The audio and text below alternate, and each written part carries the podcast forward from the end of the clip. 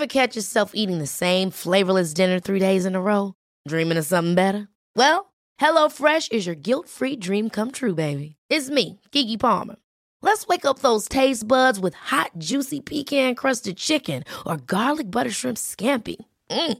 Hello Fresh. Stop dreaming of all the delicious possibilities and dig in at HelloFresh.com. Let's get this dinner party started. One size fits all seems like a good idea for clothes until you try them on. Same goes for healthcare. That's why United Healthcare offers flexible, budget friendly coverage for medical, vision, dental, and more. Learn more at uh1.com. Hey, I'm Ryan Reynolds. At Mint Mobile, we like to do the opposite of what Big Wireless does. They charge you a lot, we charge you a little. So naturally, when they announced they'd be raising their prices due to inflation, we decided to deflate our prices due to not hating you. That's right. We're cutting the price of Mint Unlimited from $30 a month to just $15 a month. Give it a try at mintmobile.com slash switch. $45 upfront for three months plus taxes and fees. Promo rate for new customers for limited time. Unlimited more than 40 gigabytes per month. Slows. Full terms at mintmobile.com.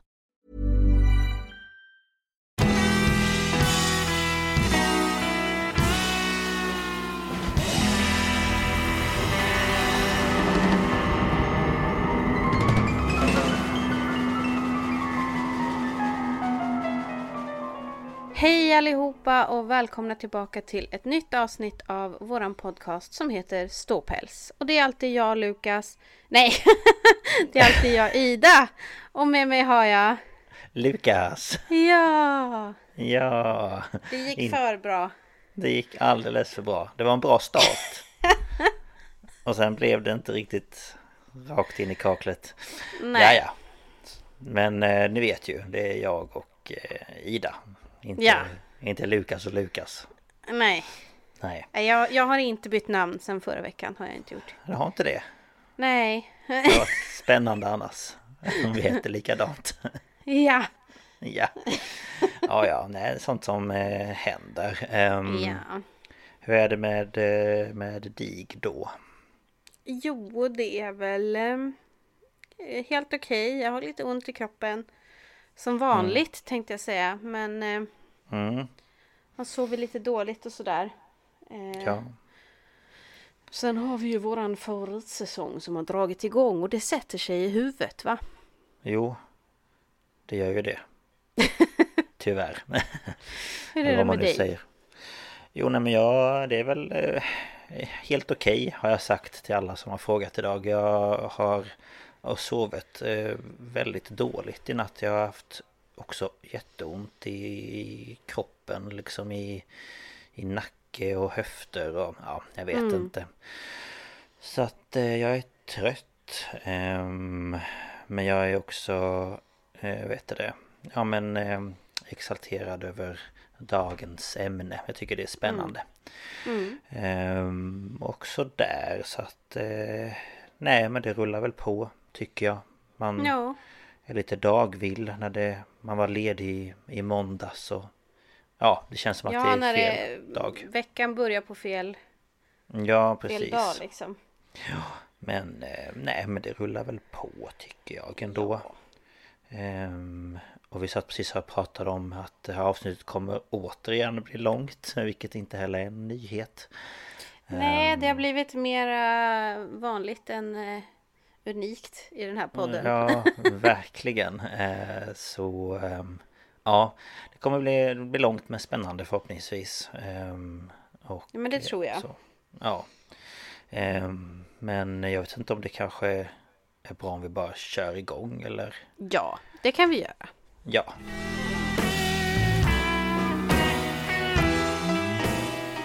Ja, och som jag sa i slutet på förra veckans avsnitt så går vi tillbaka till grunden för podden. Det ämnet vi startade hela podden med. Mhm. Eh, och det är ju seriemördare.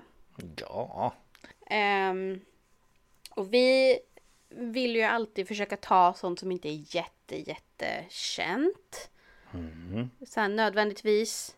Eh, vilket kan göra det lite svårt för oss ibland. ja. Men eh, jag eh, kollade på någon lista om så här sjuka saker som har hänt i världen, typ. Mm. Liknande. Och då kom den här mannen upp. Mhm. Och jag tänkte, då hugger jag på den direkt. Ja, men det blir väl perfekt. För jag ska ju prata om The Backpacker Killer eller Ivan Milat som han hette. Mm. Och mina källor är Wikipedia till lite allt möjligt. Allthat'sinteresting.com, TheGuardian.com, dailymail.co.uk och bbc.com, biography.com och Murderpedia. Och sen har jag lyssnat på podcasten Serial Killers eh, och avsnitten heter The Backpacker Murders Part 1 and 2. Och på Youtube har jag kollat på Real Crimes kanal och videon The Horrible Backpacker Killer True Crime Documentary. Och så har jag kollat på eh, ABC News In Depth, deras kanal och videon heter Growing Up with Ivan Milat An Insight into the Backpacker Killer Australian Story från 2004. Mhm, mm. Det var lite smått och gott. Ja, det blir så. Ja, Eh, vi ska tillbaka till mitt födelseår. jaså.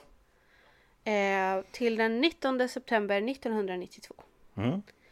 Eh, då är två personer ute och... Alltså vissa säger running, vissa säger hiking. Så, jag vet inte. De var ute i bushen. Ja, de klättrade lite i. De eh, var ute i Belanglo State Forest och det ligger i den australiensiska delstaten New South Wales. Och ytan på den här skogen är 3800 hektar. Oj då. Och eh, Belanglo State Forest ligger söder om Berrima i södra högländerna, tre kilometer väster om Hume Highway mellan Sydney och Canberra. Så vi är i Australia. Is we Australia. Mhm. Down under. Det är typ det enda man kan säga. ja. Och typ... Eh, något, ja, typ mate säger de väl ofta. Ja, ja. Och Akadaka. Ja. Och eh, Jonga tror jag är spy. Ja, jag tänker alltid på han eh, Steven uh, Steve, Steve Irwin ja. Ja, Steve Irwin. Crocodile Hunter. Ja, Det där blir mera Jamaican kände Nej, jag. men det är ju lite så, ja, alltså, jag tycker det är så svårt att få till den där klangen i deras, eh, Ja. ja. Jag gillar dock australiensiska, det alltså den Ja. dialekten. Ja. Men i alla fall. Mm. Eh, då i september 92 så är, jag tror det var två snubbar som var ute då. Och eh, när de eh, vandrar där eller springer eller vad de nu gör. Då är folk är oense. Men de är där. Eh, då känner de en, det är svårt att översätta, foul smell. Smäll? Ja, mm. Men eh, alltså foul är ju liksom sur, ja, men, illaluktande. ja, en äcklig doft. Mm. De känner det här liksom komma mellan träden och de följer den här till ett stenigt överhäng. Alltså om du tänker det som en stor sten och så har det bildats som en liten en hylla av den ovanför marken. Mhm. Och eh, under där så hittar de liksom, ja men det är så här lite grenar och blad och grejer. Men de ser en skelettdel, en känga och lite tygbitar. Mm, okej. Och de ringer omedelbart den lokala polisen som kommer till platsen och fastställer att det här är en mänsklig kropp. Japp. Eh, och det här är en kvinna och hon har dött en våldsam död. Ja. Hade dock varit lite komiskt om det var ett djur som hade en känga och lite tyg på sig. Ja, alltså man kan ju tänka att det bara är alltså att ett rovdjur har släpat dit grejer. Ja, Men jag vet, men ja. hon har i alla fall fått 14 hugg till nacke, bröst och rygg. Oj. Och i närheten av kroppen ligger också en garott. Vad sa du? Eh, och det är ju en garott. Ja. Eh, och det är liksom, det kan vara rep eller tyg som man trär runt någons hals och sen har man liksom en pinne som är, man knyter varje ände till en pinne och så vrider man. Mm. Yes. Ehm, det här var ju en tortyrmetod förut. Ja. Eh, men det ligger en sån i närheten av kroppen. Eh, och den första undersökningen av platsen pågår långt in på kvällen. Och eh, när polisen återvänder nästa morgon gör de ett ytterligare häpnadsväckande fynd ungefär 30 meter från den första kroppen. Under ett täcke av grenar och löv ligger en andra kropp. Okej. Eh, och eh, det är omedelbart klart att den här kvinnan, precis som den första, också var ett mordoffer. För hon har blivit skjuten tio gånger i huvudet från olika vinklar. Och någon av dem eh, säger att det ser nästan ut som att hon har använts för målträning. Oj. Man hittar kulor och tomhylsor på platsen och eh, det här visar att mördaren använde ett så kallat Ruger-gevär. Det är alltså ett, en, en tillverkare. Ja, ett märke. Ja, precis. Eh, man hittar också ett rött tyg som är lindat runt hennes huvud och det ser ut som att det har varit som en ögonbindel. Och när eh, detektiverna, alltså detectives eh, och kriminaltekniska experter har undersökt platsen i jakt på bevis förs kvinnorna till ett bårhus i Sydney där en mer grundlig undersökning visar att båda kvinnorna sannolikt också har utsatts för sexuella övergrepp. Okej. Man kan också identifiera dem och den första kroppen var 22 år gamla Joanne Walters och den andra var Caroline, eller Caroline, hur man nu vill säga, Clark. och Hon var 21 och båda de här tjejerna var ifrån Storbritannien. Eh, en ifrån Wales och den andra från Surrey tror jag det var. Eh, och de har träffats på ett eh, sånt här eh, hostel typ Mm. Ja, okej. i Sydney och där delade de rum och bestämde sig för att eh, slå följe. Och båda av dem har liftat runt i Australien flera gånger. Och i april 92 så åkte de från Sydney och antingen skulle de söderut mot Victoria eller västerut mot Perth. Eh, men när... Och det var speciellt en av tjejerna, jag kom, kom inte ihåg nu om det var Joanne eller Caroline. Men någon av deras föräldrar reagerade på att hon inte hade hört av sig för det var en släkting som fyllde år och hon ringde alltid och grattade och sådär. Mhm. Och de hade inte hört av henne på sex veckor. Oj. Eh, och då tar de kontakt med eh, polisen. Ehm, och jag tror de tar både kontakt med polisen i Storbritannien och Australien och kontaktar eh, media. Ja, ja, okej. Ja, sex veckor är ju länge. Alltså, Ja. ja, det var en bil som rivstartade här ute så jag hoppas att det inte... jaha. Eh, de här tjejerna är två av flera internationella turister som alla försvunnit under i stort sett liknande omständigheter vid olika tidpunkter de senaste åren. Och alla försvunna turister hade setts i Sydney och de flesta, om inte alla, var kända för att de skulle lyfta. Ehm, utredarna kämpar ju för att fastställa ett tydligt motiv för de här morden. Och även om ryggsäckarna och tälten var borta så hade de fortfarande på sig smycken när kropparna upptäcktes. Så man tänkte att först att motivet kunde vara ekonomiskt. Men så var det så här, men varför skulle man lämna smycken? Och det var väldigt sådär. Ja, Man tänkte också att ryggsäckarna kunde tagit som en slags trofé för mördaren. Eh, och man tänkte då att hittar man ryggsäckarna så hittar man mördaren. Eh, och man bestämmer då för att man ska åka tillbaka till fyndplatsen och starta en sju dagar lång undersökning för att hitta spår. Och ett team på ett 40-tal poliser söker igenom ett stort område kring fyndplatserna.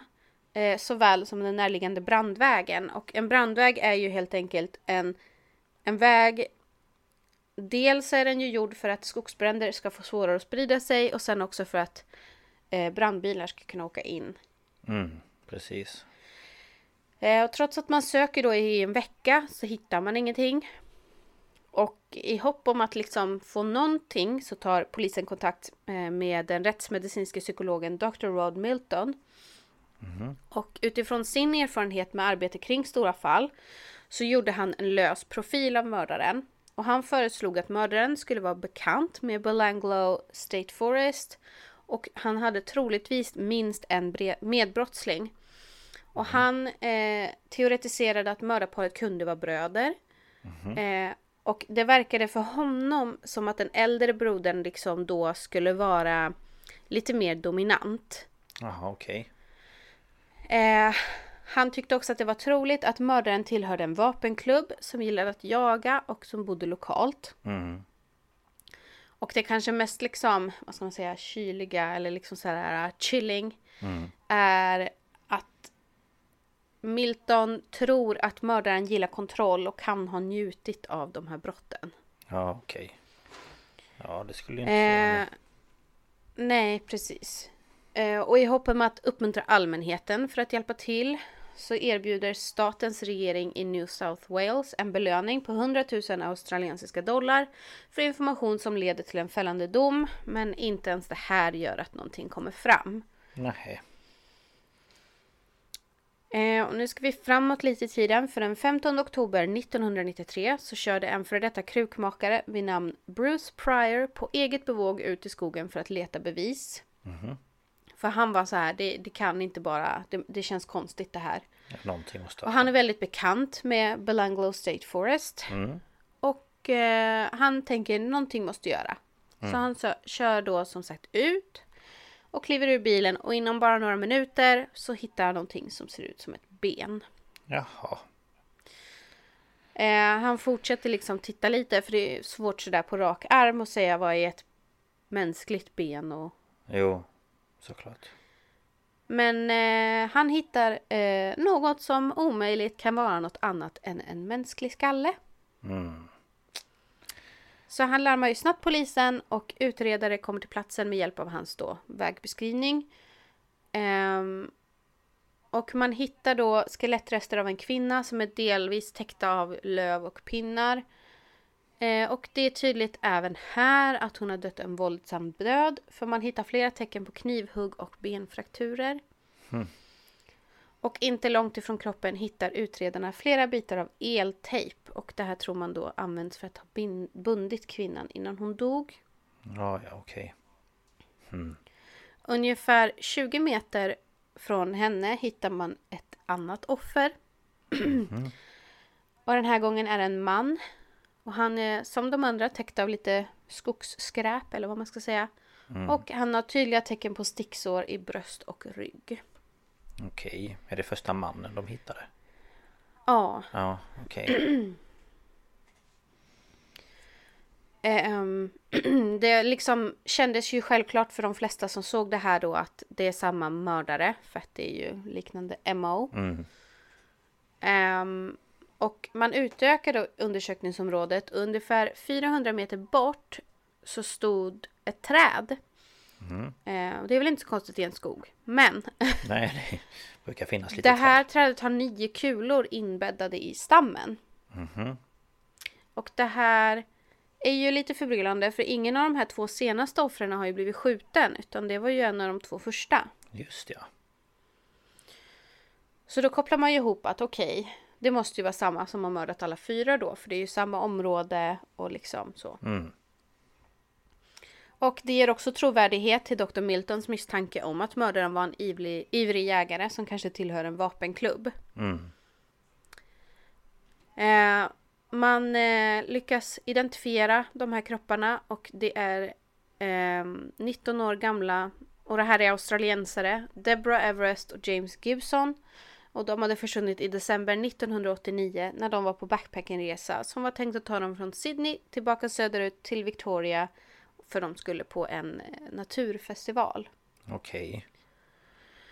Eh, och efter att ha besökt vänner i staden så planerade paret att ta ett tåg till förorten Liverpool och sedan lyfta resten av biten. Men de nådde aldrig sin destination. Nej.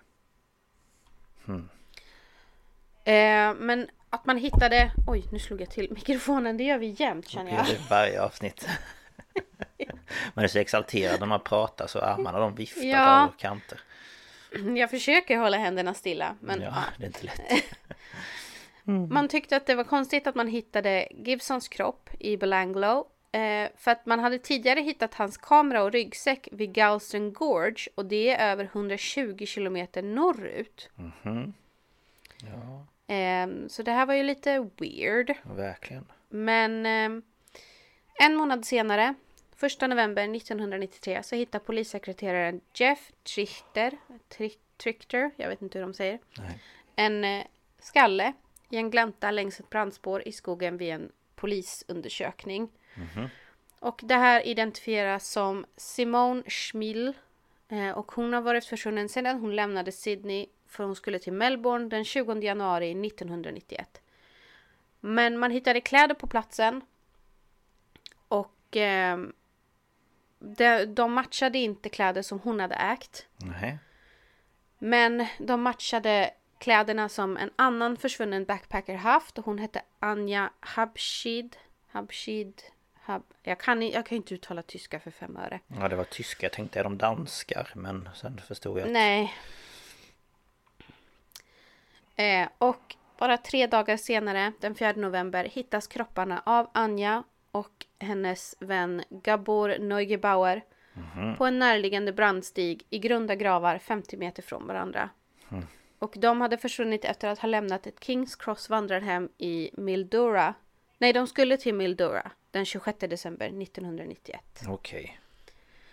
Ja, det börjar bli en del. Ehm, ja, och undersökningen av kvarlevorna visade bevis på att offren, några av offren hade torterats och inte dog omedelbart av sina skador. Och eh, som svar på det här så inrättas den 14 oktober 1993 Tra- Task Force Air. Och det var mer än 20 såna här detectives och analytiker av då New South Wales, Wales-polisen. Och den 5 november höjde eh, New South Wales-regeringen belöningen för morden till 500 000 australiensiska dollar. Eh, och efter att ha utvecklat profilen av mördaren stod polisen inför en enorm mängd data från många källor. Och de ut, eh, tillämpade en länkanalysteknik, alltså hur hänger allt det här ihop, liksom Ja, ja. datan liksom. Mm. Eh, och eh, man lyckas då minska listan över misstänkta eh, från 230 till 32. Eh, och eh, man spekulerade ju om det var flera eh, förövare med tanke på att eh, de flesta blivit attackerade i par. Eh, och de hade blivit dödade på olika sätt och begravt separat. Så det, det var ju mycket, det är mycket som de liksom måste ta, ta ställning till. Ja, såklart. Ehm, den 13 november 93 så får polisen ett samtal från en kille som heter Paul Onions i Storbritannien. Och han berättar att den 25 januari 1990 så hade han backpackat i Australien och medan han liftade från Liverpool, eh, stationen där, till Mildura så hade han accepterat en åktur söder, söderut eh, och det var en man som endast presenterade sig som Bill. Och stö- söder om staden Mittagong, mindre än en kilometer från Belanglo State Forest, så stannade Bill eh, och eh, klev ur och började rota under sitt säte. Och sen drar han fram en pistol Oj, ja. och rep och säger det här är ett rån. Och Paul han eh, tänker bara i helvete heller eh, och springer Ja, ut mot eh, motorvägen. Och han eh, är utbildad i ehm, The Royal Navy. Och han har ju fått lära sig att om någon skjuter mot dig, spring zigzag. precis. Eh, och han gör det medan Bill skjuter mot honom och Paul springer upp på vägen och stoppar en förbipasserande bil med Joanne Berry från Canberra. Och hon plockar upp honom och de kör iväg.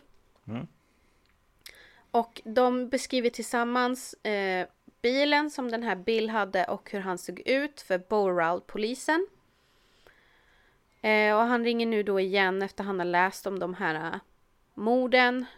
Eh, och eh, den 13 april 94 så hittar detektiver anteckningar om det här. Eh, den här anmälan då. Mhm.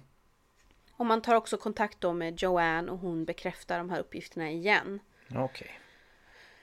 Så nu har man ju fått eh, ett signalement på någon som man misstänker kan vara mördaren. Ja, precis. Eh, och under tiden så arbetar man ju fortfarande med informationen från Dr. Miltons profil och man bestämmer sig för att besöka den lokala vapenklubben i mitten av oktober för att fråga om någon liksom sett någonting Mm. speciellt. Och de får tips om att de ska prata med en man som heter Alex Milat. Och eh, de hittar honom och bjuder in den 52-åriga mannen för en formell... formell... En formell intervju och han säger okej. Och han hade en väldig massa att berätta. Jaså? För han, han tror att han faktiskt kan ha sett de här mördarna med sina egna ögon. Jaså? Jaha. För han berättar att i två tillfällen då han sett två misstänkta bilar köra genom skogen i april 92.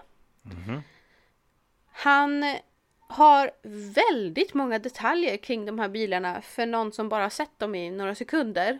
Men eh, den första bilen som kört förbi innehöll fyra män varav en eh, var synligt beväpnad med ett hagelgevär.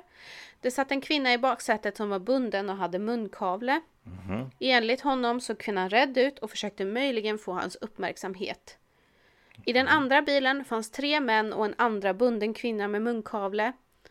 Och trots den här uh, o, minst sagt oroande synen Ja, så ehm, gör han inga ansträngningar för att ringa och rapportera det här. nej, nej, okej. Men det, det är ju så man brukar göra. Um, sen Ja. tänker jag också att han... eh, Alltså, även om man ser någonting helt sjukt så är det inte så att man lägger märke till allt.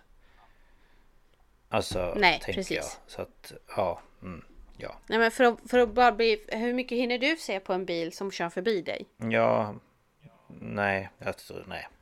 Känns lite suspekt så att säga. Ja, men de frågar ju honom liksom eh, hur, hur i helvete tänkte du här kanske de inte sa. Men, Nej men lite så. eh, och han säger då att nej men de här männen såg ut att vara i mitten av 20-årsåldern och de hade bara förmodligen roligt med ett par flickvänner och att de bara försökte hitta ett ställe i skogen och ha sex på. Men alltså snälla. Da fuck. Man har väl för fan inte någon jävla gevär med sig och... eh, Nej men nu får du väl ge dig. Ja. Det- Ehm, Ja. De eh, bestämmer sig för att visa Alex fotografier av Joanne Walters och Caroline, Caroline, Caroline, hur jag vet inte hur jag ska säga, Car- Caroline. Car- Car- Caroline. Caroline kanske. Eh, de visar i alla fall bilder på dem och Mm. han säger att jo men det är de kvinnorna jag såg i, i bilarna den dagen. Jaha. Han berättar också att han har sett de här bilarna minst två gånger tidigare. Och männen där inne var vanligtvis beväpnade med vapen, bland annat ett Winchester-gevär och ett Ruger-gevär. Men ser man det genom en, genom en bil, eller så bilfönster? Alltså om du är väldigt kunnig på vapen kanske, jag vet inte. Nej, inte jag heller. Ja, det kanske man gör. Men... Eh, vi är ju inte Men så... man reagerar ju i alla fall. Ja, men det låter lite konstigt att han har sett alla de här detaljerna på bara några sekunder. Ja. Ja. Eh, men man reagerar ju eftersom det här är vapen som identifieras i mordet på Caroline. Mm. Och eh, de här eh, detectives är något förvirrade av hans berättelse för att alltså den det detaljnivån som han eh, tillhandahöll Alltså han kunde till och med säga att åh, han som körde här, han hade grova händer. Nej, Hur i helvete, vad fan stod, körde de förbi dig med fem millimeters avstånd eller? nej, men jag undrar det. Eller körde de förbi honom i... Eller vad, vad fan, vad fan har du för jävla syn? ja. Stod väl där med Alltså. jävla kikare och spionerade. Kör inte på min väg. Ja. Ah, nej, jag vet inte. Nej, jag vet inte heller. Men de undrar ju, ljuger han eller försöker han skydda liksom Mm, någon i sin närhet helt enkelt? mm. Och en medlem av allmänheten kan komma, komma med ett litet svar alldeles snart. Mhm. Eh, för att en kvinna hon ringer och berättar att hennes mans kollega har gjort några konstiga kommentarer under de senaste 18 månaderna. Och när nyheterna om flera försvunna backpackers först uppmärksammades sa mannen som hette Paul Thomas eh, Paul Thomas Sir, tror jag till och med han hette. Citat, jag vet vem som dödade tyskarna. Och det är ju då um, Neugebauer och ehm, hennes namn som jag hade så svårt att säga. Ja. Anja Ja, Habshid. ja, precis. Ehm, och det är ju lite konstigt, det är lite obehagligt. Ja, det är ju inte sånt man hör varje dag. Men när man, när man så hittar Caroline och Joanne, eh, för att de försvann ju liksom tidigare. Mhm. Och då sa han, jag vet vem som dödade dem. Och man bara, de är ju försvunna, vi vet inte om de är döda. Men Nej, han sa det. Och när då Caroline och Joannes kroppar hittas så säger han Det finns fler kroppar där ute, de har inte hittat dem alla ännu.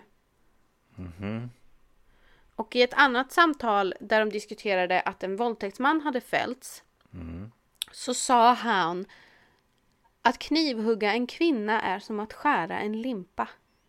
Eh, Nej, det vet jag inte om jag skulle hålla med om. Inte för att jag har gjort det men... Men vad i helvete är det för liknelse? Ja, eh, man bara, det är väl inte samma sak eller? En limpa Nej, bröd och... Det är jätte, jätte, jätte, jätte konstig liknelse. Ja, verkligen. Um, alltså, hade en kollega sagt så hade jag bara What the fuck is wrong with you? Never talk to me again. Men lite så bara kanske göra någon liten orosanmälan där kring hur står det till Ja, egentligen. Ehm, och tillsammans med de här kommentarerna och alltså i kombination med de här kommentarerna och att han ofta verkade ändra utseende. Särskilt då ansiktsbehåring. Han växte ut polisonger så att de nådde ner till skägget. Ibland höll han en mustasch snyggt trimmad ovanför överläppen. Och ibland hade han en sån här handlebar mustasch. Snyggt. Och det här tyckte ju de var lite så här, han lägger konstiga kommentarer och han ändrar sitt utseende väldigt mycket. Det är liksom, det känns Konstigt. weird. Ja. Ja. Och det fanns också kollegor som visste att det här uh, Richard, Pa- eh, nej vad säger jag, Paul Thomas Sir inte var hans riktiga namn utan hans riktiga namn är Richard Milat. Alltså bror till Alex. Ja, precis. Så än en gång har ett tips lett polisen till samma lokala familj. Och familjen Milat är en stor familj och många av bröderna har brottsregister. Men eh, egentligen oroande kommentarer och, och att man odlar polisonger är ju inte tillräckligt för att liksom Nej, häkta någon direkt. inte riktigt.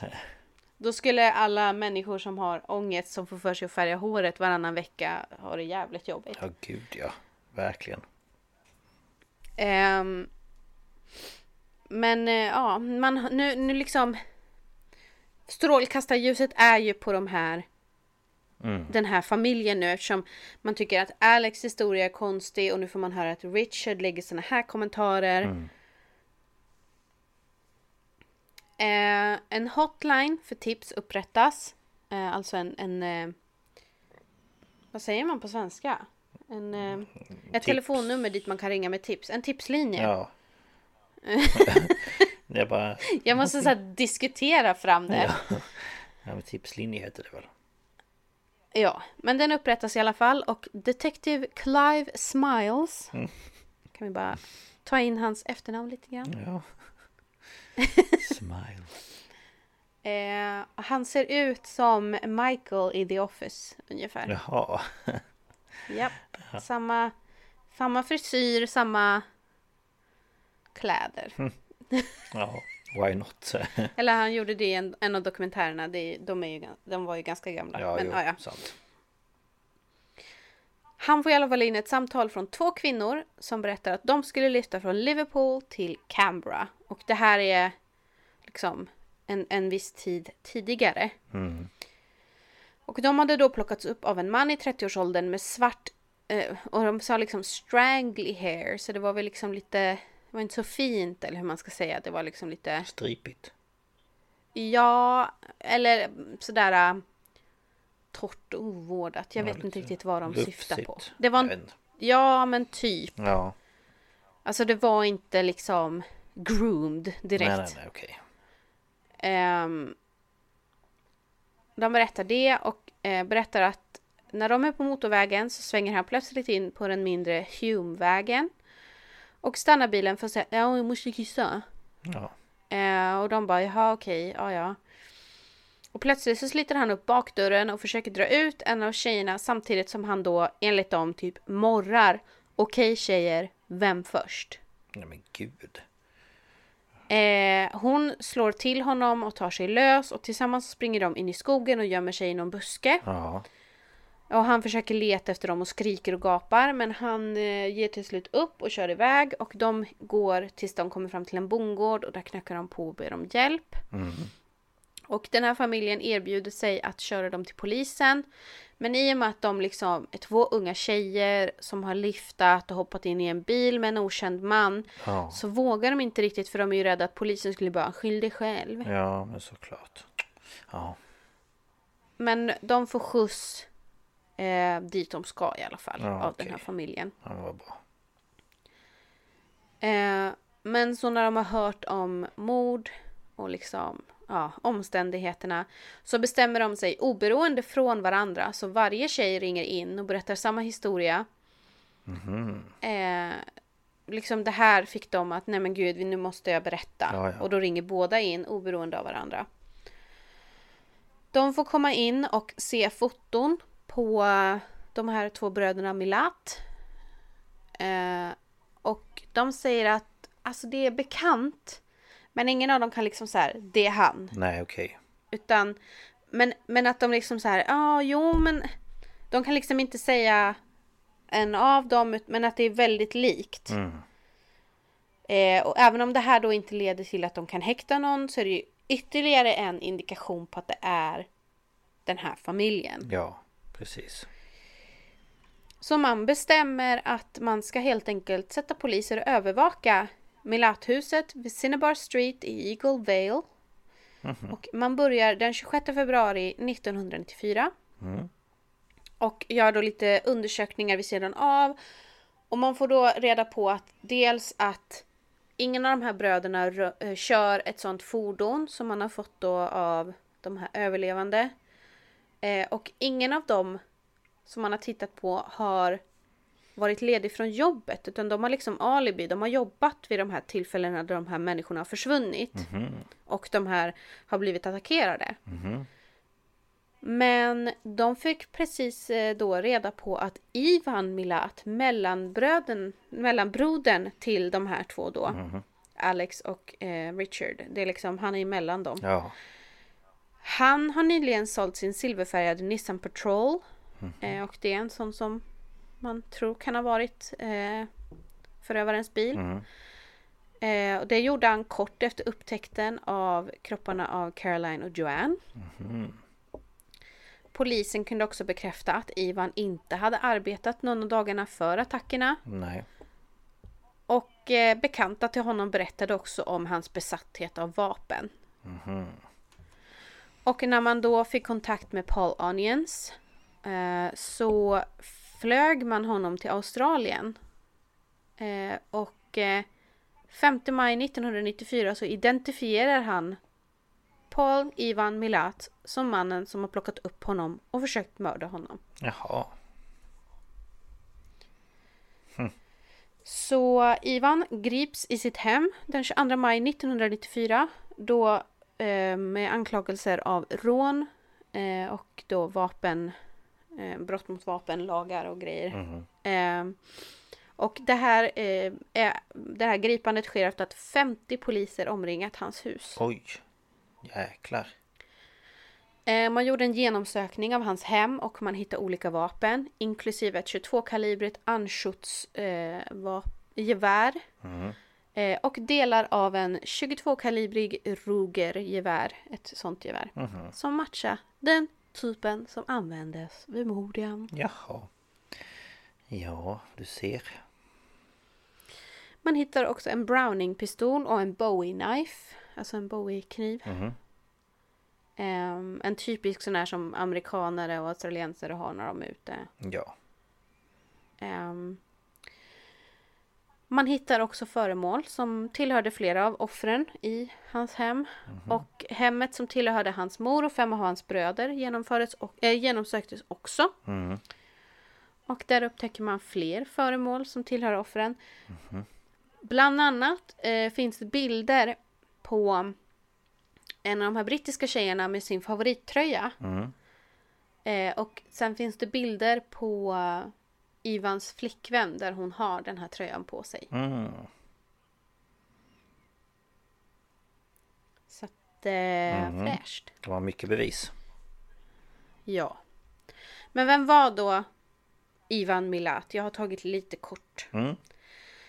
Han eh, var son till en kroatisk emigrant och arbet arbetare som heter Stepan Marko eller då Steven Milat. Mm.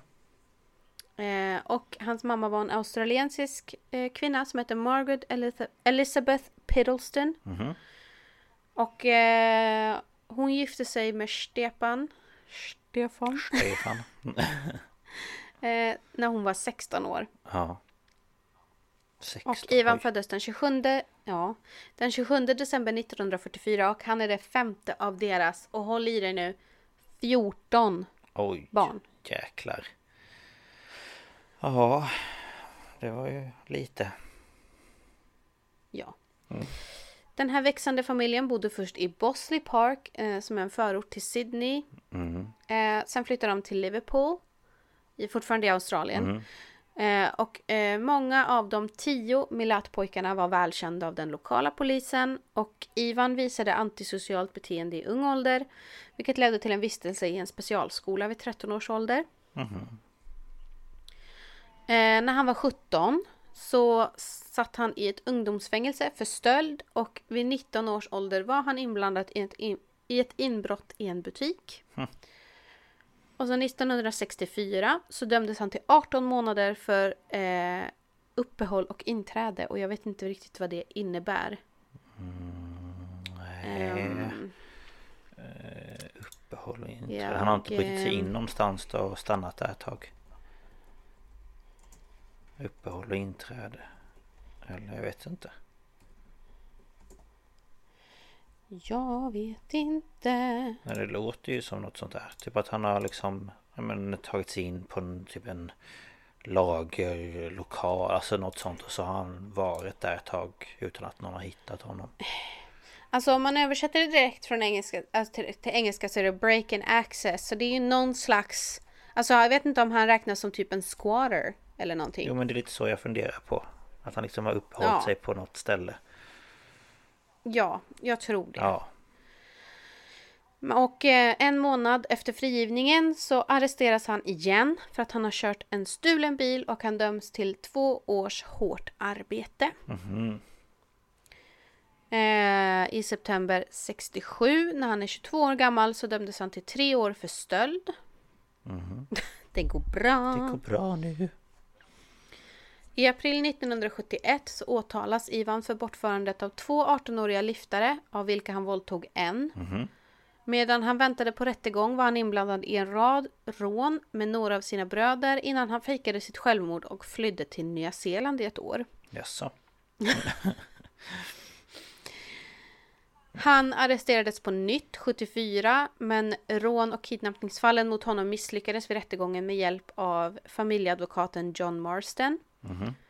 Och eh, till slut så fick han ett jobb som lastbilschaufför. Eh, och vid tiden för hans gripande nu då så hade han arbetat till och från för Väg och trafikmyndigheten i 20 år. Mm. Och jag tänkte bara också säga att när han var 30 så gifte han sig med en 17-åring som han misshandlade tills de skildes. Och efter de skildes så brände han ner hennes föräldrars hem i Newcastle. Ja. Vilken trevlig prick. Hon eh, vittnade sedan mot honom i rättegången. Jaha, vad bra. Eller? Eh, hans bror eh, misstänker också att han har haft en affär med hans fru. Mhm. Och att ett av då eh, barnen skulle egentligen ha varit Ivans. Jaha, okej. Så att... Eh, skitstövel. Verkligen. Får man ju ändå säga. Men ehm, vi kommer till rättegången. Mm. Eh, han infinner sig i rätten den 23 maj. Men han kom inte med någon vädjan eller plea, alltså han sa varken skyldig och oskyldig. Okej. Så den 31 maj så anklagas han för de sju morden på backpackers och då, för, då får han för sig att han ska sparka sin advokat, den här Marsden. Och eh, söker den 28 juni rättshjälp för att betala för hans försvar. Ehm, under tiden så ställs eh, två av hans bröder inför rätta i samband med vapen och droger och stulna föremål som man hittar på deras fastigheter. Ah, Och jag vet inte om de eh, dömdes eller inte, jag har inte fått fram det. Ehm, Man har ju då en utfrågning så här innan rättegången så har man en utfrågning eh, angående morden och den börjar 24 oktober och varade till den 12 december. Under vilken över 200 vittnen dyker upp. Oj.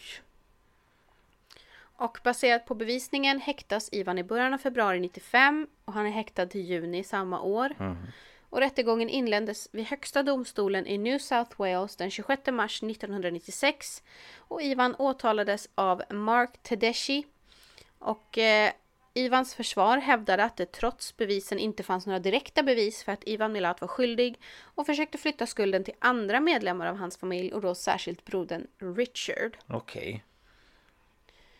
Eh, på plats är 145 stycken åskådare och det är ju medlemmar av familjen som försökte tillhandahålla alibi och sådär. Mm. Den 18 juni så vittnar Ivan själv. Mm. Eh, och han skjuter sig själv lite i foten för han försäger sig precis innan de ska avsluta. Nämen. Ja. Eh, så att, eh, ja. Den 27 juli 1996, efter 18 veckors vittnesmål, finner en jury Ivan Milat skyldig till morden. Mm. Han fick ett livstidsstraff på varje punkt utan möjlighet till villkorlig frigivning. Han dömdes också för mordförsöket och kidnappningen av Paul Onions. Och där fick han sex års fängelse för varje eh, brottspunkt. Ja, ja, ja. Okej. Så eh, massa livstids eller? Ja, det var ju livstid för varje mord och sex års fängelse på tre brottspunkter för, på Paul Onions. Mm. Okej. På sin första dag när han anlände till Maitland-fängelset misshandlas Ivan av en annan fånge. Och nästan ett år senare, den 16 maj 1997, så gör han ett flyktförsök tillsammans med en dömd knarklangare och tidigare rådman som heter George Savas i Sydney. Den här planen misslyckas och nästa dag hittas Savas hängd i sin cell Oj. och Ivan förs till den maximala säkerhetsavdelningen på Goulburn Correctional Center i Goulburn, New South Wales. Ja. I november 97 så överklagar han sin fällande dom på grund av ett brott mot hans sedvanliga rätt till juridiskt ombud. Men eh, New South Wales Court of Criminal Appeal avslog överklagandet. Okej. Men han ger sig inte. För 04 lämnar han in en ansökan till High Court of Australia om att få specialtillstånd att överklaga på nya grunder. Den här ansökan avslogs, vilket då bekräftade Court of Criminal Appeals eh, beslut att avslå hans första överklagande. Och den 27 oktober 05 i New South Wales Supreme Court avslogs hans sista överklagandeväg. Ja. Och eh, även 2006 avslogs två andra ansökningsförsök liksom ett i november 2011. Jaha. Det går inte så bra för honom med andra ord. Men eh, Eh, tur för oss andra. nej. Ja, jo. Men han, det, domen sa ju utan möjlighet till villkorlig frigivning. Ja, ja, ja. att, eh, Eh, och, och bara en liten sån här grej också. 2006 så orsakar en brödrost och en TV som har getts till Milat i hans cell ett offentligt ramaskri. De tycker inte att han ska ha den lyxen. Nej. Hm. Nej men alltså. Ja. Det vet jag inte Ja riktigt. men det är ju sådär. Spelar väl Eh, den, egentligen ingen roll. nej alltså. Man hör ju, man har ju för det har blivit ramaskri när man har fått höra att Anders Behring Breivik har fått plugga och typ sånt där. Ja. Det kan man väl ändå Men, känna är ja. lite annorlunda än en brödrost. Ja, jo, men, Ja, nej men alltså jag menar att det är... men det, sådana där grejer orsakar alltid debatt. Ja, gud ja visst gör det det. ja. Ja, såklart. Den 26 januari 2009 så skar Ivan av sitt lillfinger med en plastkniv. Eh, för han hade avsikt att skicka det till High Court of Australia för att tvinga fram ett överklagande. Men alltså du får väl ändå ge sig. Han flyttas till Goulburn Base Hospital under hög säkerhet men den 27 januari så återförs han till fängelset efter att läkare beslutat att operation inte var möjlig. Nej. Han hade tidigare skadat sig själv 2001. Då hade han svalt rakblad, häftklamrar och andra metallföremål. Men gud, hans skymning. I maj 2011 så inledde han en nio dagar lång hungerstrejk och gick ner 15 kil- kilo i ett misslyckat försök att få ett Playstation. Ja, det kan vara det man ska göra. hungerstrejkar mm. kanske man skulle gå ner lite i vikt. Mm. Mm. I maj 2019 så överförs han till Prince of Wales Hospital i Randwick för han har upptäckt knölar i halsen och där diagnostiserades han med terminal matstrupscancer. Mm. Efter behandling så överförs han till Long Bay Correctional Center för att fortsätta sina fängelsestraff och den 9 augusti 2019 flyttas en dödssjuk Ivan till en säker behandlingsenhet belägen på Prince of Wales Hospital. Mm. Prince of Wales Hospital. Mm. Och då har han tappat 20 kilo under tidigare veckor i kombination med feber. Hans status rapporterades dock inte vara livshotande. Men den 27 oktober 2019 så dog han mm. av, eh, för då hade han metastaser både i matstrupe och magsäck. Mm -hmm. Ja då. Och då, då var han 74 år gammal. Och innan mm. han dog så skrev han ett brev till sin familj och bad om att hans begravning skulle betalas av New South Wales regering. Den här begäran avslogs av eh, New South Wales korrigeringsminister Anthony Roberts. Mm. Istället kremerades hans kropp med full ersättning för kostnader som skulle betalas från hans fängelsekonto. Okej. Okay. Jag tänker varför ska de betala hans begravning? Ja, men han trodde ju hela tiden att han hade nog rätt till saker. Som att han var typ, jag är oskyldig, jag har inte gjort detta. Ja. Ja men han menar jag hela tiden att han, han var oskyldig. Det kan han ju fet glömma. ja. ja. Eh, familjen är ju splittrad. Mm -hmm. I huruvida han är oskyldig eller inte. För att brodern Bill och hans fru är säkra på att han är oskyldig. Mm -hmm. Och de hälsade regelbundet på honom i fängelset tills han dog. Ja, Hans yngre bror Boris, ja. vars fru han hade en affär med, menar att han är skyldig och att de andra är blinda om de tror annat. Mm. Eh, äldre brodern Richard, eller om han också var yngre, jag är osäker. Han är, han är också osäker. Han är också osäker. och eh, lillebror George verkar tro att han är skyldig. Okej. Okay. Ja, jag tror också att han är skyldig. Ja, alltså... Det känns som att... Jag vet inte annars. Mitt... Då är det ju, annars är det ju någon av bröderna i så fall. Ja, men då är det ju de som ljuger i så fall. Eh, ja. Men... Eh, ja... Nej, han verkar ju inte riktigt frisk. Eller han... Nej, alltså, alltså psykiskt menar jag då. Bara det här att han... Man tror då typ att han har, han har bundit fast eh, en av tjejerna vid ett träd och använt henne som måltavla. Mm. Och en av offren var så svårt eh, knivhuggen så att hon i stort sett, eller han, jag kommer inte ihåg om det var han eller någon av tjejerna. Nej. Men den här personen var i stort sett halshuggen. Usch, fy. Det hade liksom kapat eh, ryggraden. Ja, nej, det är ju fruktansvärt. Helt Så galet. det är ju liksom... Nej, alltså det ju... Och nej men det är ju... Eh, ja, nej. Det är bara helt sjuka människor som kan göra sådana där saker tror jag. Ja, ja det är det ju. Um, och ja, han verkade ju inte helt frisk i, i psyket. Nej, och han visade ju mycket våld både mot sina syskon och sina mm. respektive. Mm, precis. Ja, nej det är... Ja, det är hemskt. Men det är ju samtidigt... Mm. Ja, det låter ju fel. Vi säger alltid det att säga att det är intressant. Men det blir ju på något sätt det är när man tänker liksom det mänskliga psyket och hur man kan få för sig att göra sådana saker och ja mm. Hela den där biten Ja. Ja. Nej men eh, spännande. Ja det var alltså The Backpacker Killer. Tack för detta. Det var ja, Det var så lite Det var bra. Det var intressant. Mm. Mm. Så bra. Ja. Hoppas. Men eh, jag tänker vi hoppar väl bara in i ditt på en gång så vi inte Vi gör så. Spiller tid höll jag på att säga. Nej, precis. Ja vi gör så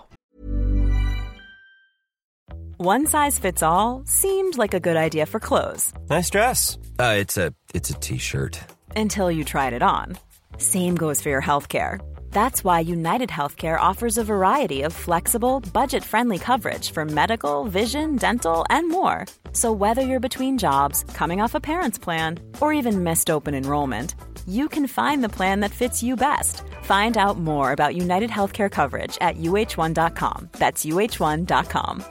Ever catch yourself eating the same flavorless dinner three days in a row? Dreaming of something better? Well, HelloFresh is your guilt-free dream come true, baby. It's me, Gigi Palmer. Let's wake up those taste buds with hot, juicy pecan-crusted chicken or garlic butter shrimp scampi. Mm. Hello Fresh. Stop dreaming of all the delicious possibilities and dig in at HelloFresh.com. Let's get this dinner party started.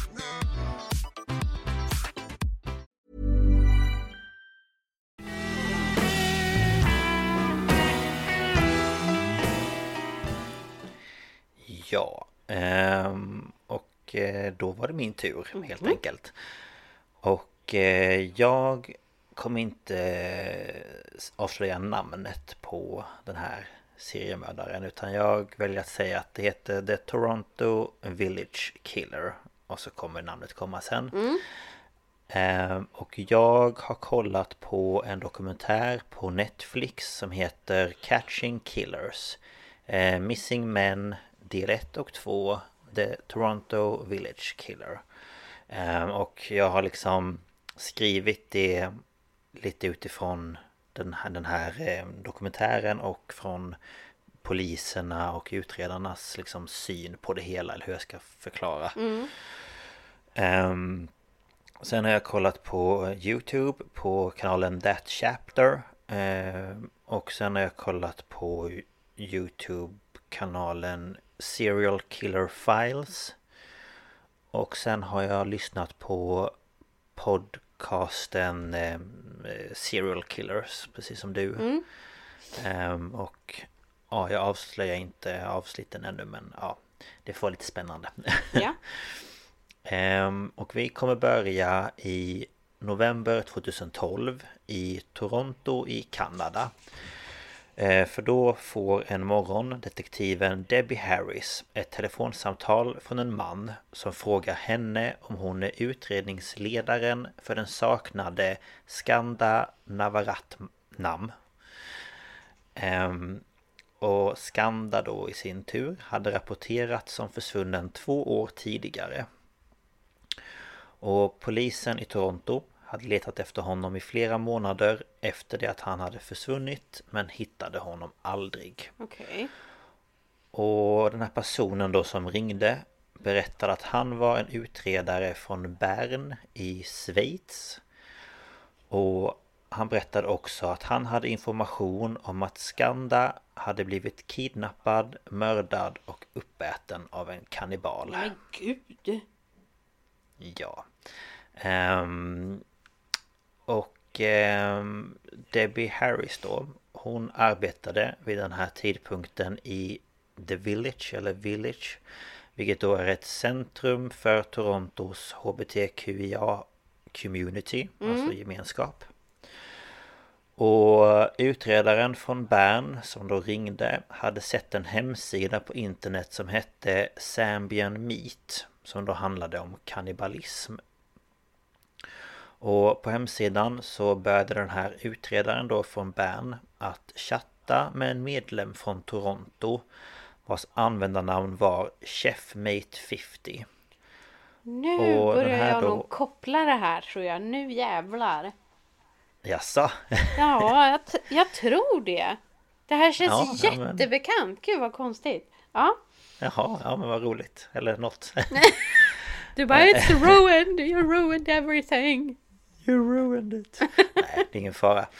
Eh, men den här Chefmate 50 eh, då Berättade för utredaren att han hade kidnappat, mördat och ätit upp en mörkhyad man från Village i Toronto någon gång mellan år 2009 och 2011.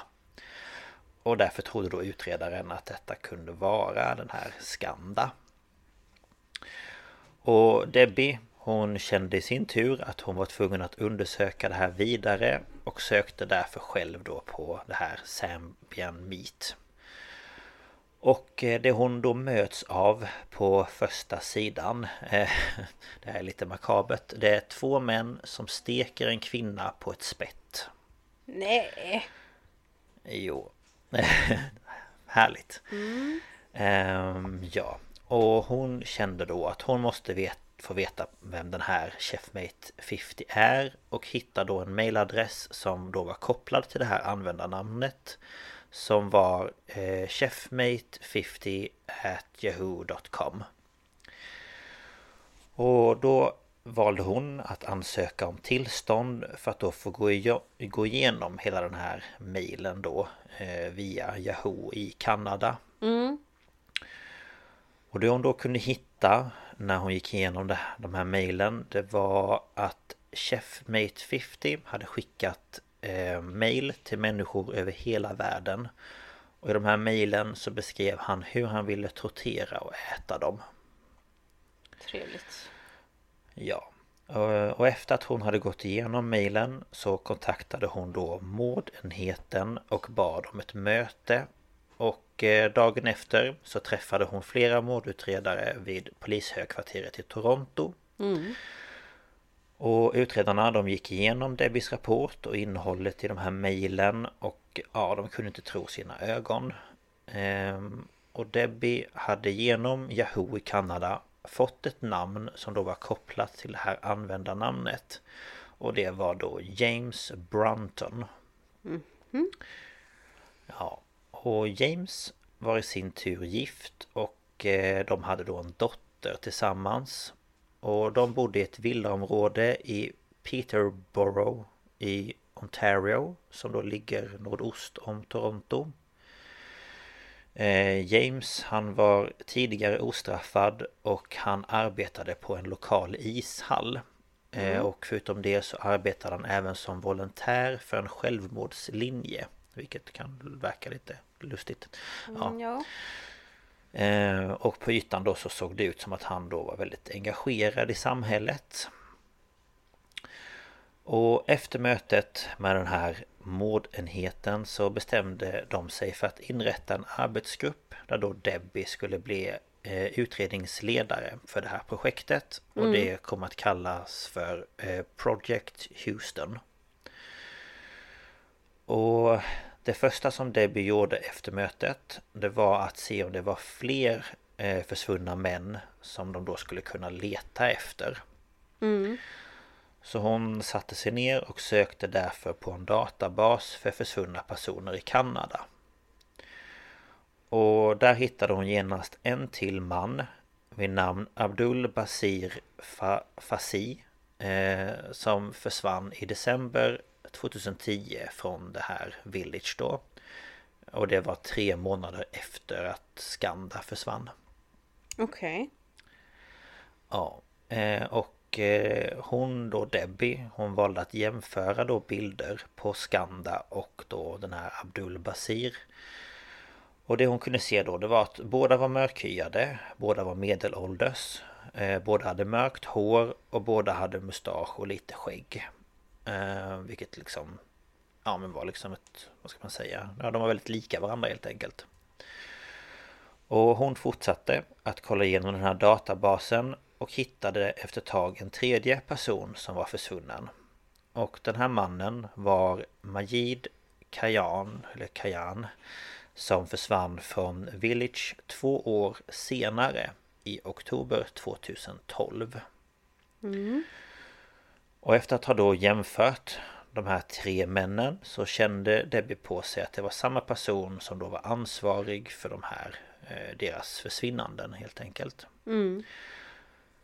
Men då de var försvunna så fanns det inga konkreta bevis på att det då handlade om kanske en seriemördare som då hade ja, tagit och mördat dem. Ja. Så hon behövde då se om det fanns några bevis som då de kunde koppla till James Brunton. Eh, alltså att, till de här tre männen då. Och hon tog därför kontakt med Charles Coffey, tror jag man säger. Coffey, Coffey. Eh, ja. Kafuefe. Som... Ja. ja. Eh, och han arbetar som detektiv vid polisen i Toronto och specialiserar sig som dataanalytiker. Okej. Ja, eh, Eh, så han skapade då en profil på det här Sambian Meet och blev medlem på hemsidan. Och på sidan så hittade han vissa personer som då ville bli dödade eller slaktade och vissa som ville utföra själva slakten. Men inte det här, var det inte någon liknande som den här äh, snubben som träffade en, en kannibal som skulle äta hans pung? Eller någonting. Jo, Och så var ångrade han. i- Ja men det var ju här i Europa. Ja, precis. Men det, det ja. känns som att det är liknande. Ja, men lite så att man är... Om det, om det, det Ja. kanske inte är just den hemsidan men något liknande. Då när han ångrade sig. Mm, precis. Ja, men det kommer jag ihåg. Eh, att, eh, ja, ett fall. För Jag det var kommer- väl här någonstans ifrån. Mm, ja, jag vet inte om det var typ Belgien eller något sånt. Men det känns Det väldigt sådär likt det här. Åh, jag vill bli äten. Alltså, Mm. det, det är så konstigt. Ja, det är Det är jättekonstigt. jättekonstigt. Visst är det Om det är någon som Men, lyssnar ja. här som drömmer om det. Du är konstig. Ja, du är jättekonstig. Nej men det är ju liksom Det är svårt att greppa Det är väl det det handlar om Att man Ja. kan ha sådana tankar Att det liksom blir så extremt Ja men båda, båda hållen. Både att vilja bli äten och att äta en människa. Ja Nej jag vet inte det är, Ja nej det är långt borta Från min skalle i varje fall Ja. Ehm, Ja Och i varje fall på den här hemsidan Så fanns det olika benämningar på olika personer Och då var det en lång pigg Det var ett villigt offer Och en chef var en kvalificerad kannibal Och en masterchef var en kvalificerad kannibal som kunde slakta och bereda kött. Och Chefmate 50 då, alltså James, förklarade att han var liksom the real deal. Han hade både smakat och ätit människokött. Och han beskrev även i noga detalj hur han personligen hade slaktat människor. Eh, Och han beskrev till exempel hur man dödar en människa samt hur man tillagar och förvarar människokött. ja. Så det är trevligt. men Ehm, visst. och för att då få mer information om James så behövde polisen klona hans dator så att de då skulle kunna gå igenom och analysera det som fanns på den. Och de försökte i flera veckor att ta sig in i hans hem men de fick då aldrig chansen då det alltid var någon hemma. Så Debbie bestämde sig för att sätta in spaningsgrupper utanför hans hem då för att spana på honom och hans hus. Ja. Och efter ett tag så fick Debbie tillstånd att läsa alla James mail i realtid. Och i ett av de här mejlen så stod det att James och hans fru skulle åka till USA över julen och hälsa på deras dotter. Och det här gav ju då dem en chans att äntligen kunna ta sig in i deras hus och klona datorn utan att de då skulle bli upptäckta. Får de göra så alltså? Fick de göra så? Ja, det får de göra. Okej, ja. Eh, om de har fått tillstånd för det och sådär. Och ja, liksom Ja, det är ju en, som en husrannsakan liksom. Ja, jo. Ja, eh, och på julaftons morgon då så åkte Debbie tillsammans med deras stödgrupper, datatekniker och låsmeder till James hus. Och eh, de hade inte tillstånd att söka igenom hela huset. Så det de började med var att kopiera över hårddisken från datorn då till en extern hårddisk. Och när allt var överfört så togs det här materialet till den här Charles. Och eh, när han då började gå igenom Eh, allt material så kunde han hitta att i ett av mejlen som då Charles hittade så hade James beskrivit en stuga som skulle ligga två och en halv eh, timme från Toronto. Och i mejlet så pratade han om att han eh, ha, hade då dödat folk i den bakre delen av stugan. Och han berättade att det skulle finnas en lyftanordning där man kunde tömma kroppar på blod. Och polisens uppgift blev ju nu att hitta den här stugan. Eh, Men de insåg eh, snart att det var ett för stort område att söka av. Så då kom Debbie på att hon skulle kolla igenom Skandas samtalslista och såg då att han hade gjort ett samtal från Bancroft-området vilket ja, ligger en bit då ifrån Toronto. Mm. Två dagar innan han försvann.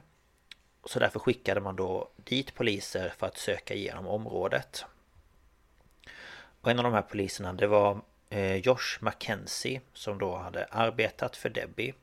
Han åkte tillsammans med en annan utredare eh, till området.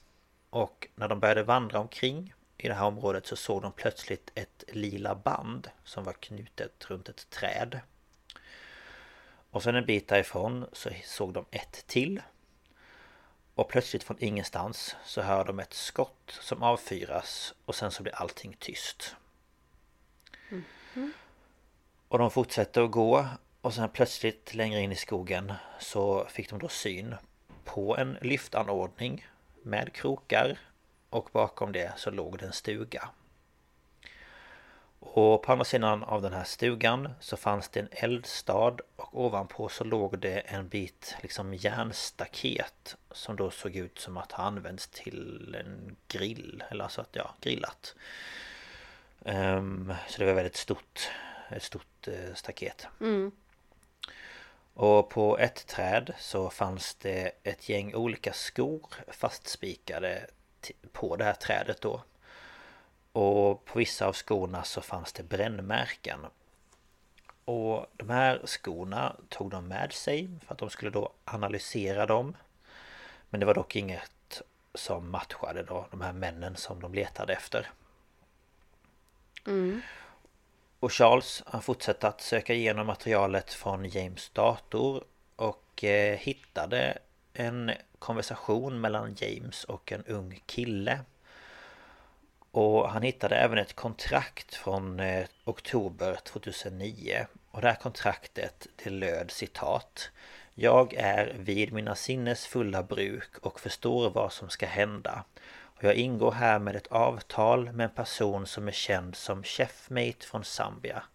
Härefter kallad Mästaren. Efter min 18-årsdag ska jag lägga mitt liv i hans händer.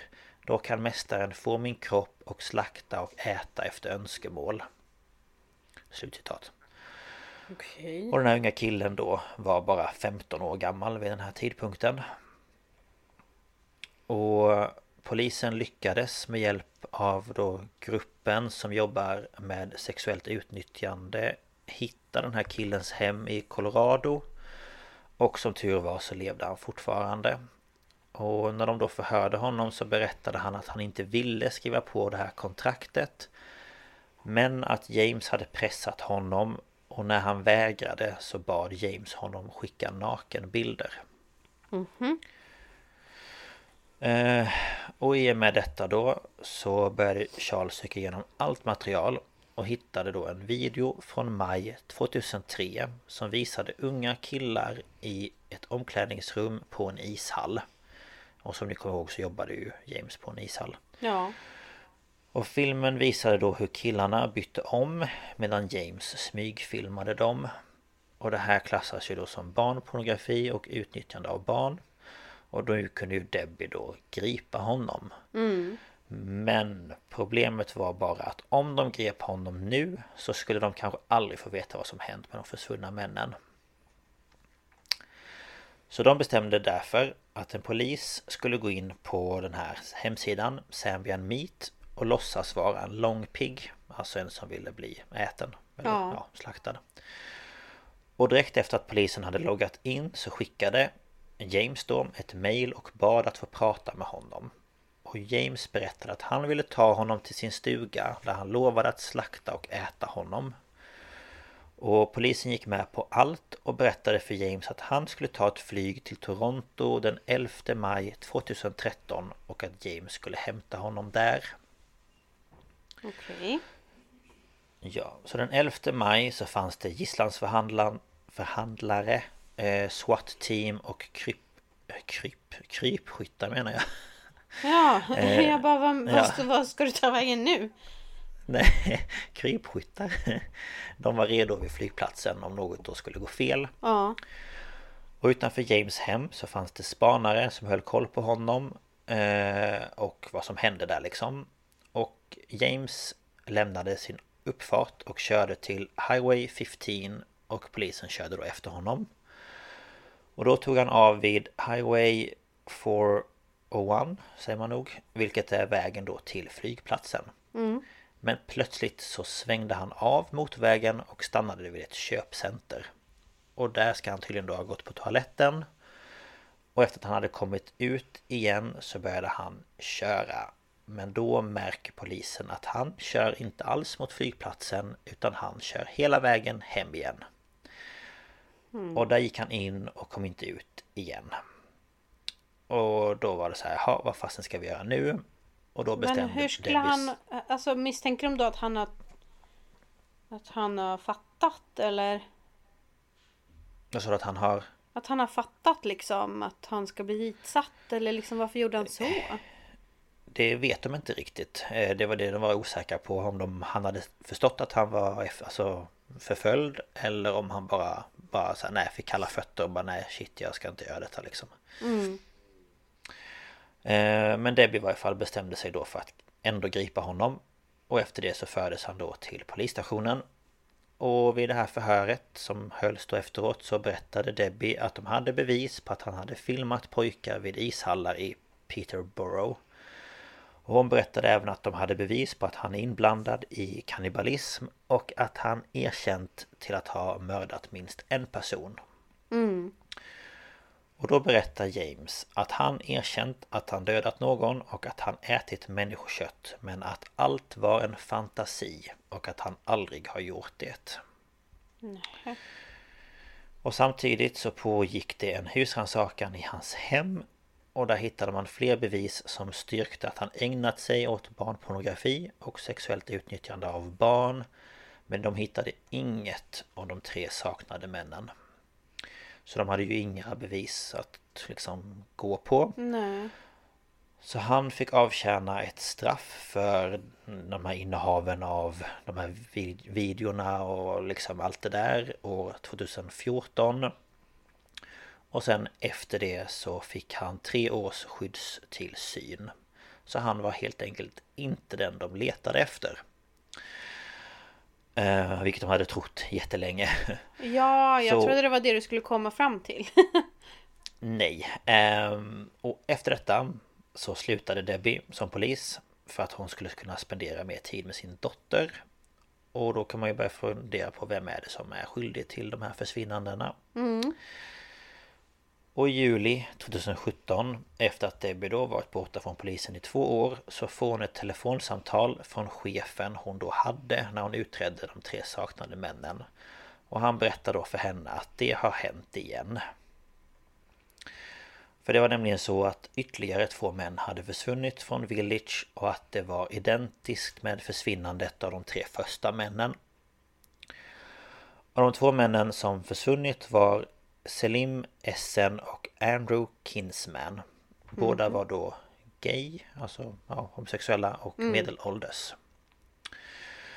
Och efter detta då så startade polisen en ny arbetsgrupp. Och då Debbie inte kunde ja, komma tillbaka för hon hade börjat ett annat jobb så eh, var det eh, en annan som fick ta på sig det här uppdraget då som utredningsledare och han heter Dave Dickinson. Och det här var då hans första fall av försvunna personer men det var ju också positivt på sätt och vis för han kunde då bilda sig en egen uppfattning och bild över vad som kan ha hänt. Ja.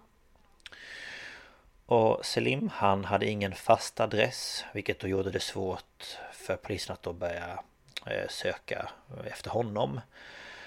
Men man vet att Andrew sågs senast i sin bostad eh, så därför valde man då att undersöka honom först.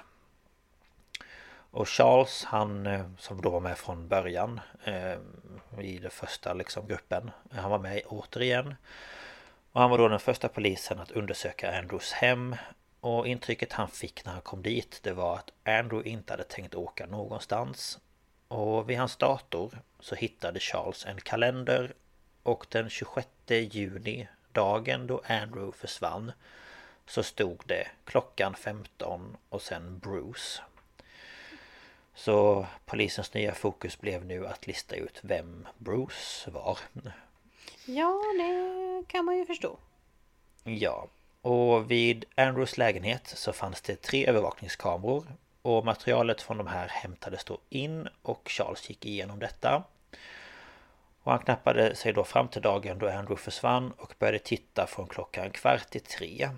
Och när klockan hade passerat klockan tre så hade ännu ingenting hänt. Och det enda man kunde se det var en röd Dodge tvärs över da datan, gatan. Eh, Men klockan 15.07 så lämnar en person Andrews lägenhet och satte sig i den röda Dodgen. Och efter det så körde bilen iväg.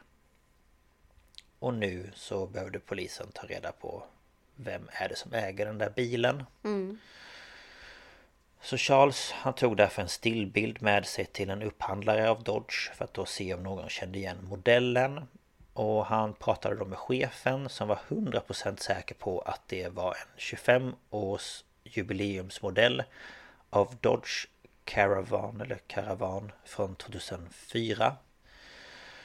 Så Dave då som var den nya utredningsledaren han begärde ut förarregister för alla röda Dodge Caravan från 2004 i Ontario och fick 6181 resultat. Åh, jävlar. Ja. Men då skrev han namnet Bruce och då fanns det bara fem kvar. Så Dave började sedan då kolla upp bakgrunden kring var och en och han kom fram till att fyra av fem var ointressanta men den sista var intressant. Och den här personen då, det var en 66-årig man vid namn Bruce MacArthur och han hade precis blivit friad för en dom som han hade fått år 2003 då han attackerade en man med ett rör. Samt att han då sommaren 2016 var inblandad i ett bråk med en annan man i baksätet av sin bil. Samma bil då alltså som polisen trodde plockade upp Andrew sista gången han sågs till. Mm. Så Dave beslutade då för att sätta span på Bruce för att då få en insyn i vad han hittade på. Ehm, och eh, samtidigt så hade han då ett möte med gruppen där han berättade för de övriga utredarna vem som då ägde den här röda Dodgen. Och när Josh McKenzie, han som också var med från början, fick syn på den här bilden på Bruce så kände han igen den här mannen. Och berättade att han hade förhört honom år 2013 då han hade velat hjälpa till att söka efter de andra tre försvunna männen.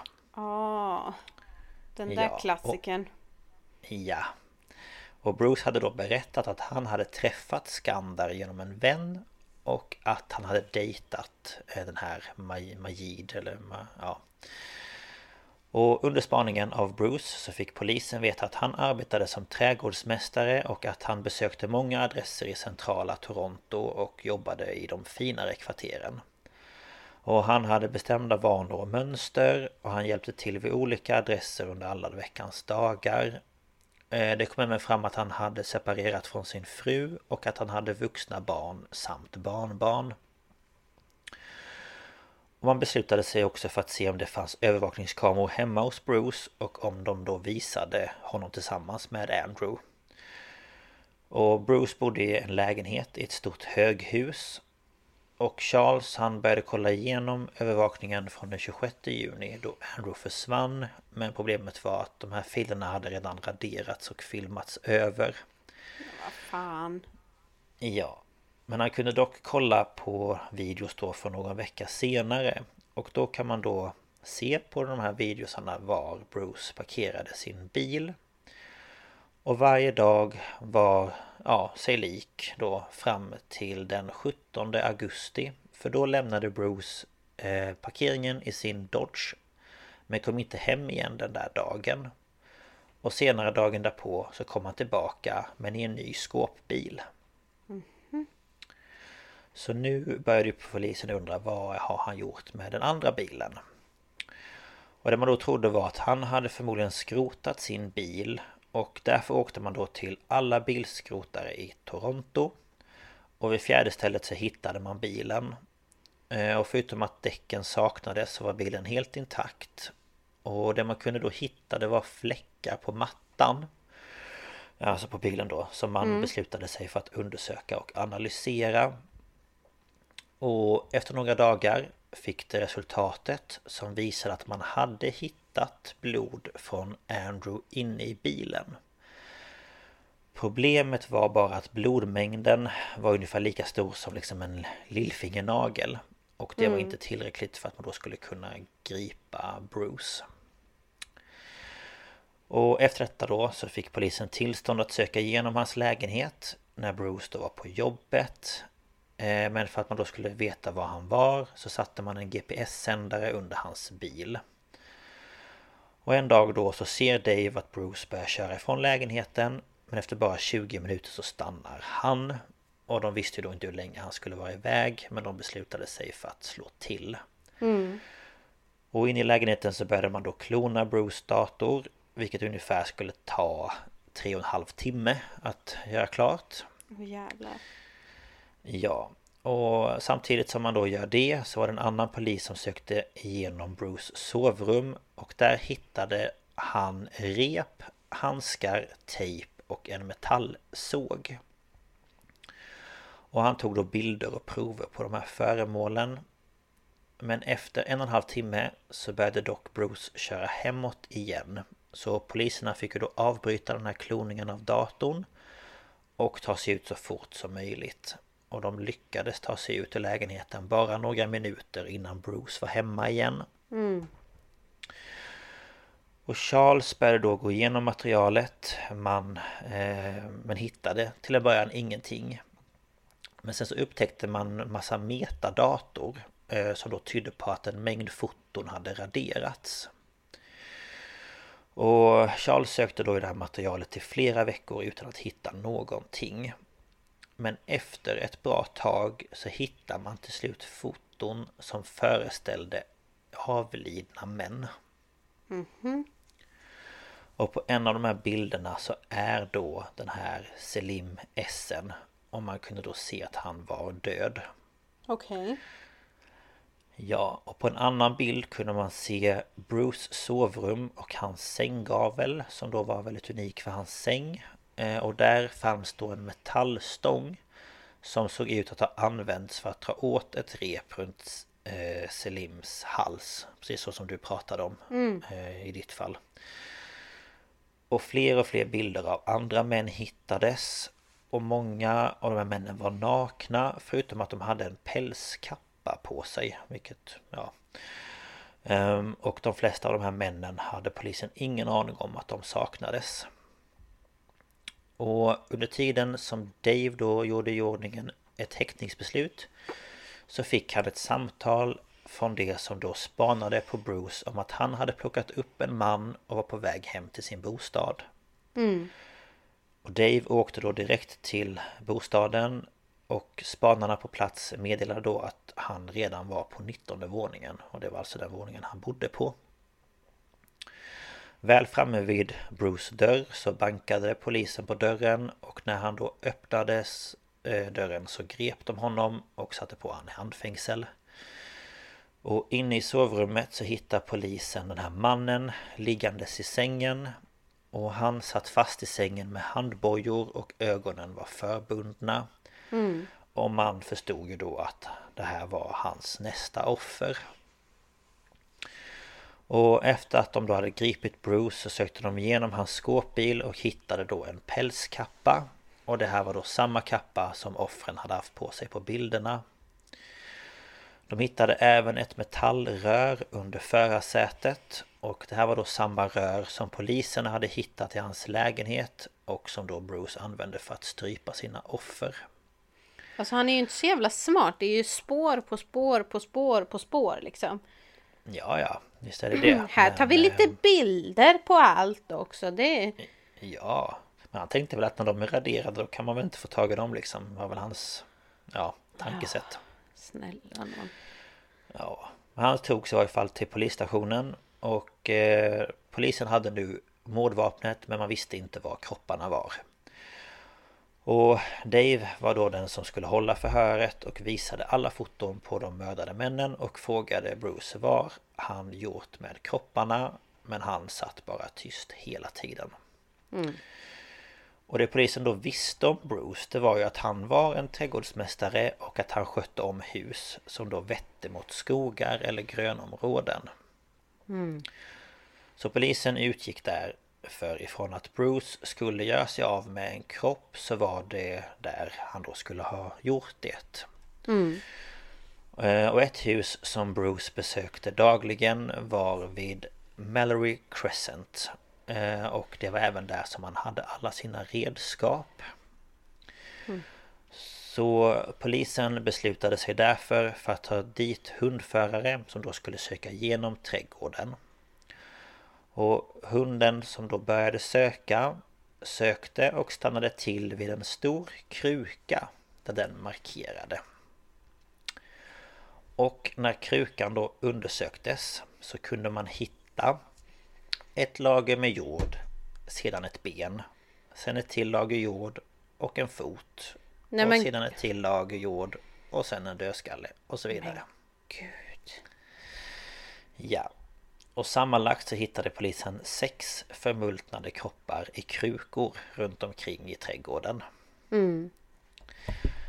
Och Debbie berättar i den här Netflix-dokumentären att den där Bruce då arbetade precis där hon bodde.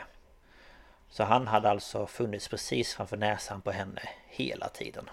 Fan vad sur man skulle bli. Och polisen lyckades till slut identifiera alla de män som Bruce hade bilder av på sin dator.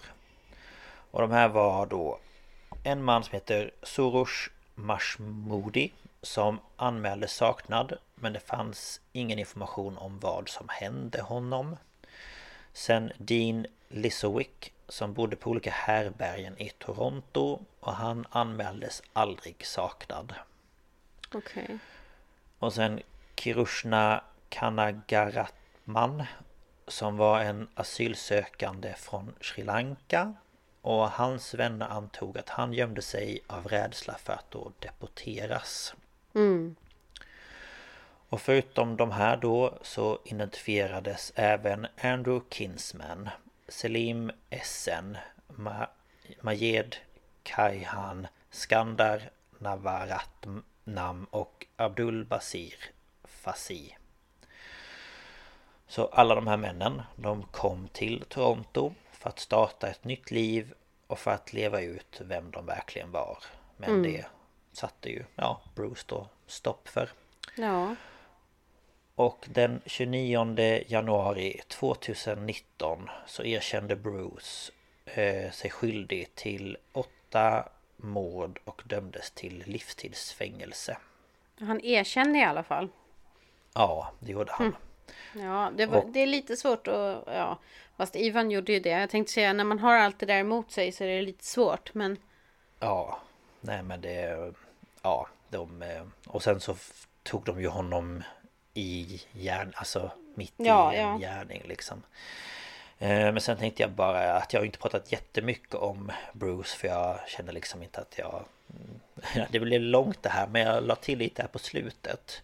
Och det var att eh, Bruce han kom ut som eh, gay då, alltså homosexuell för sin fru under början av 90-talet. Men de fortsatte att leva ihop för deras dotters skull. Och innan dess så hade han börjat att ha sexuella affärer med andra män. Men Bruce mamma var irländsk katolik och hans pappa var en skotsk presbyterian. Alltså, ja. Och under uppväxten så ska Bruce då, eh, eller Bruce pappa, ha hånat honom för hur Bruce var då som person. Och något som då ska ha lett till att Bruce hade problem att acceptera sin sexuella läggning. Och de tror då att han gjorde de här sakerna för att han var väl i konflikt med sig själv liksom. Och, att Ja. han, och de tog upp det i det här eh, Serial Killers, den här podden. Att eh, det är väldigt vanligt med eh, Ja men om man liksom inte har fått den stöttningen och den liksom som man behöver så kan det vara vanligt att man istället börjar eh, ha en avsky eller att man börjar hata personer som eh, är liksom gay eller sådär för att man vet att man själv är det men att man liksom Ja man vet inte vad man ska göra med känslan liksom Nej. Att det blir för mycket Ehm, så att det var väl det de trodde var liksom hans Ja MO eller vad man nu kallar det för. Hans motiv.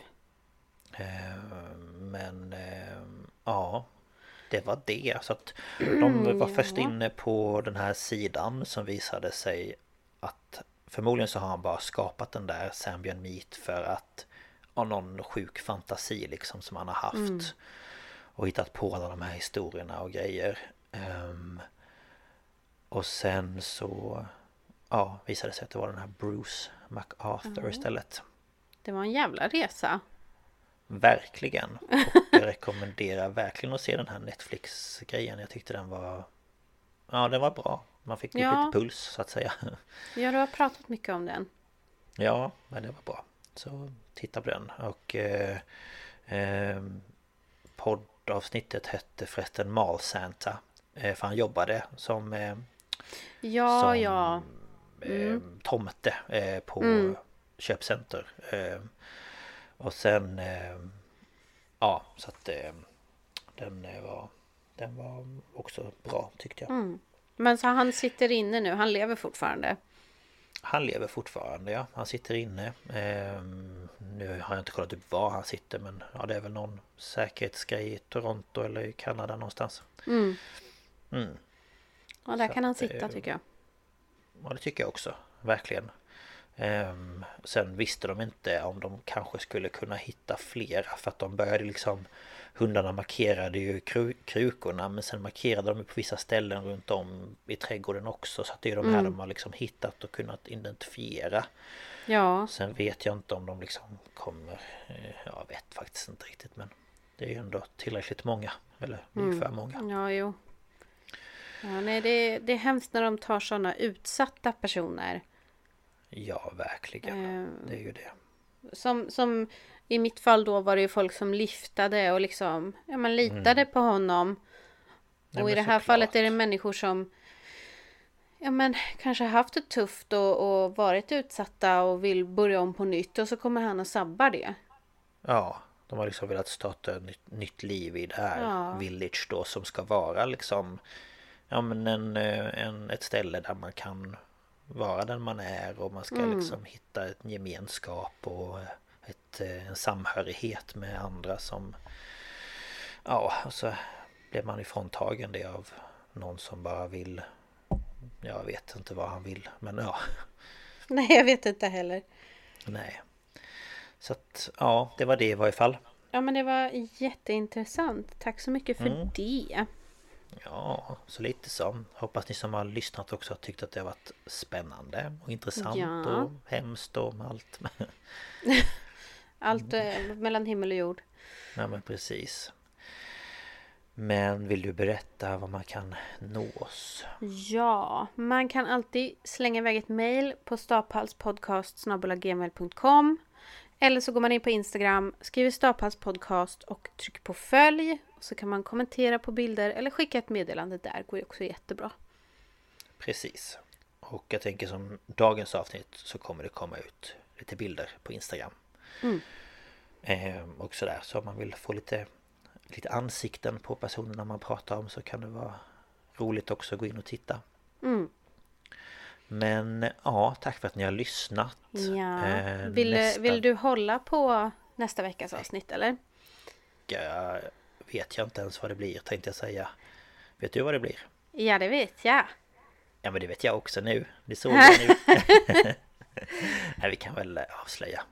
Ja, nästa vecka eh, så blir det ett ämne som vi tycker är super, super, super intressant. Ja. Eh, och det är hemsökta platser. Mhm. Eh, vi är ju båda firm believers och eh, utreder ju Ja. själva det paranormala. Så att ehm, Precis. Det ska bli spännande att, ja, det ska bli roligt. att prata om. Ehm, Mm.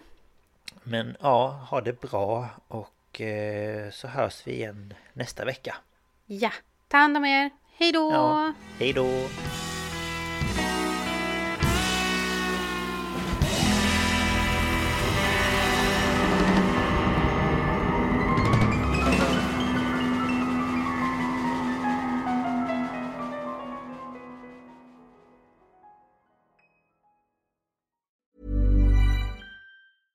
Selling a little? Or a lot? Shopify helps you do your thing however you cha-ching. Shopify is the global commerce platform that helps you sell at every stage of your business. From the launch your online shop stage to the first real life store stage, all the way to the did we just hit a million orders stage. Shopify is there to help you grow. Shopify helps you turn browsers into buyers with the internet's best converting checkout. 36% better on average compared to other leading commerce platforms because businesses that grow grow with Shopify. Get a $1 per month trial period at Shopify.com slash work. Shopify.com slash work. Ever catch yourself eating the same flavorless dinner three days in a row? Dreaming of something better? Well, HelloFresh is your guilt-free dream come true, baby. It's me, Kiki Palmer. Let's wake up those taste buds with hot, juicy pecan-crusted chicken or garlic butter shrimp scampi. Mm. Hello Fresh. Stop dreaming of all the delicious possibilities and dig in at HelloFresh.com. Let's get this dinner party started.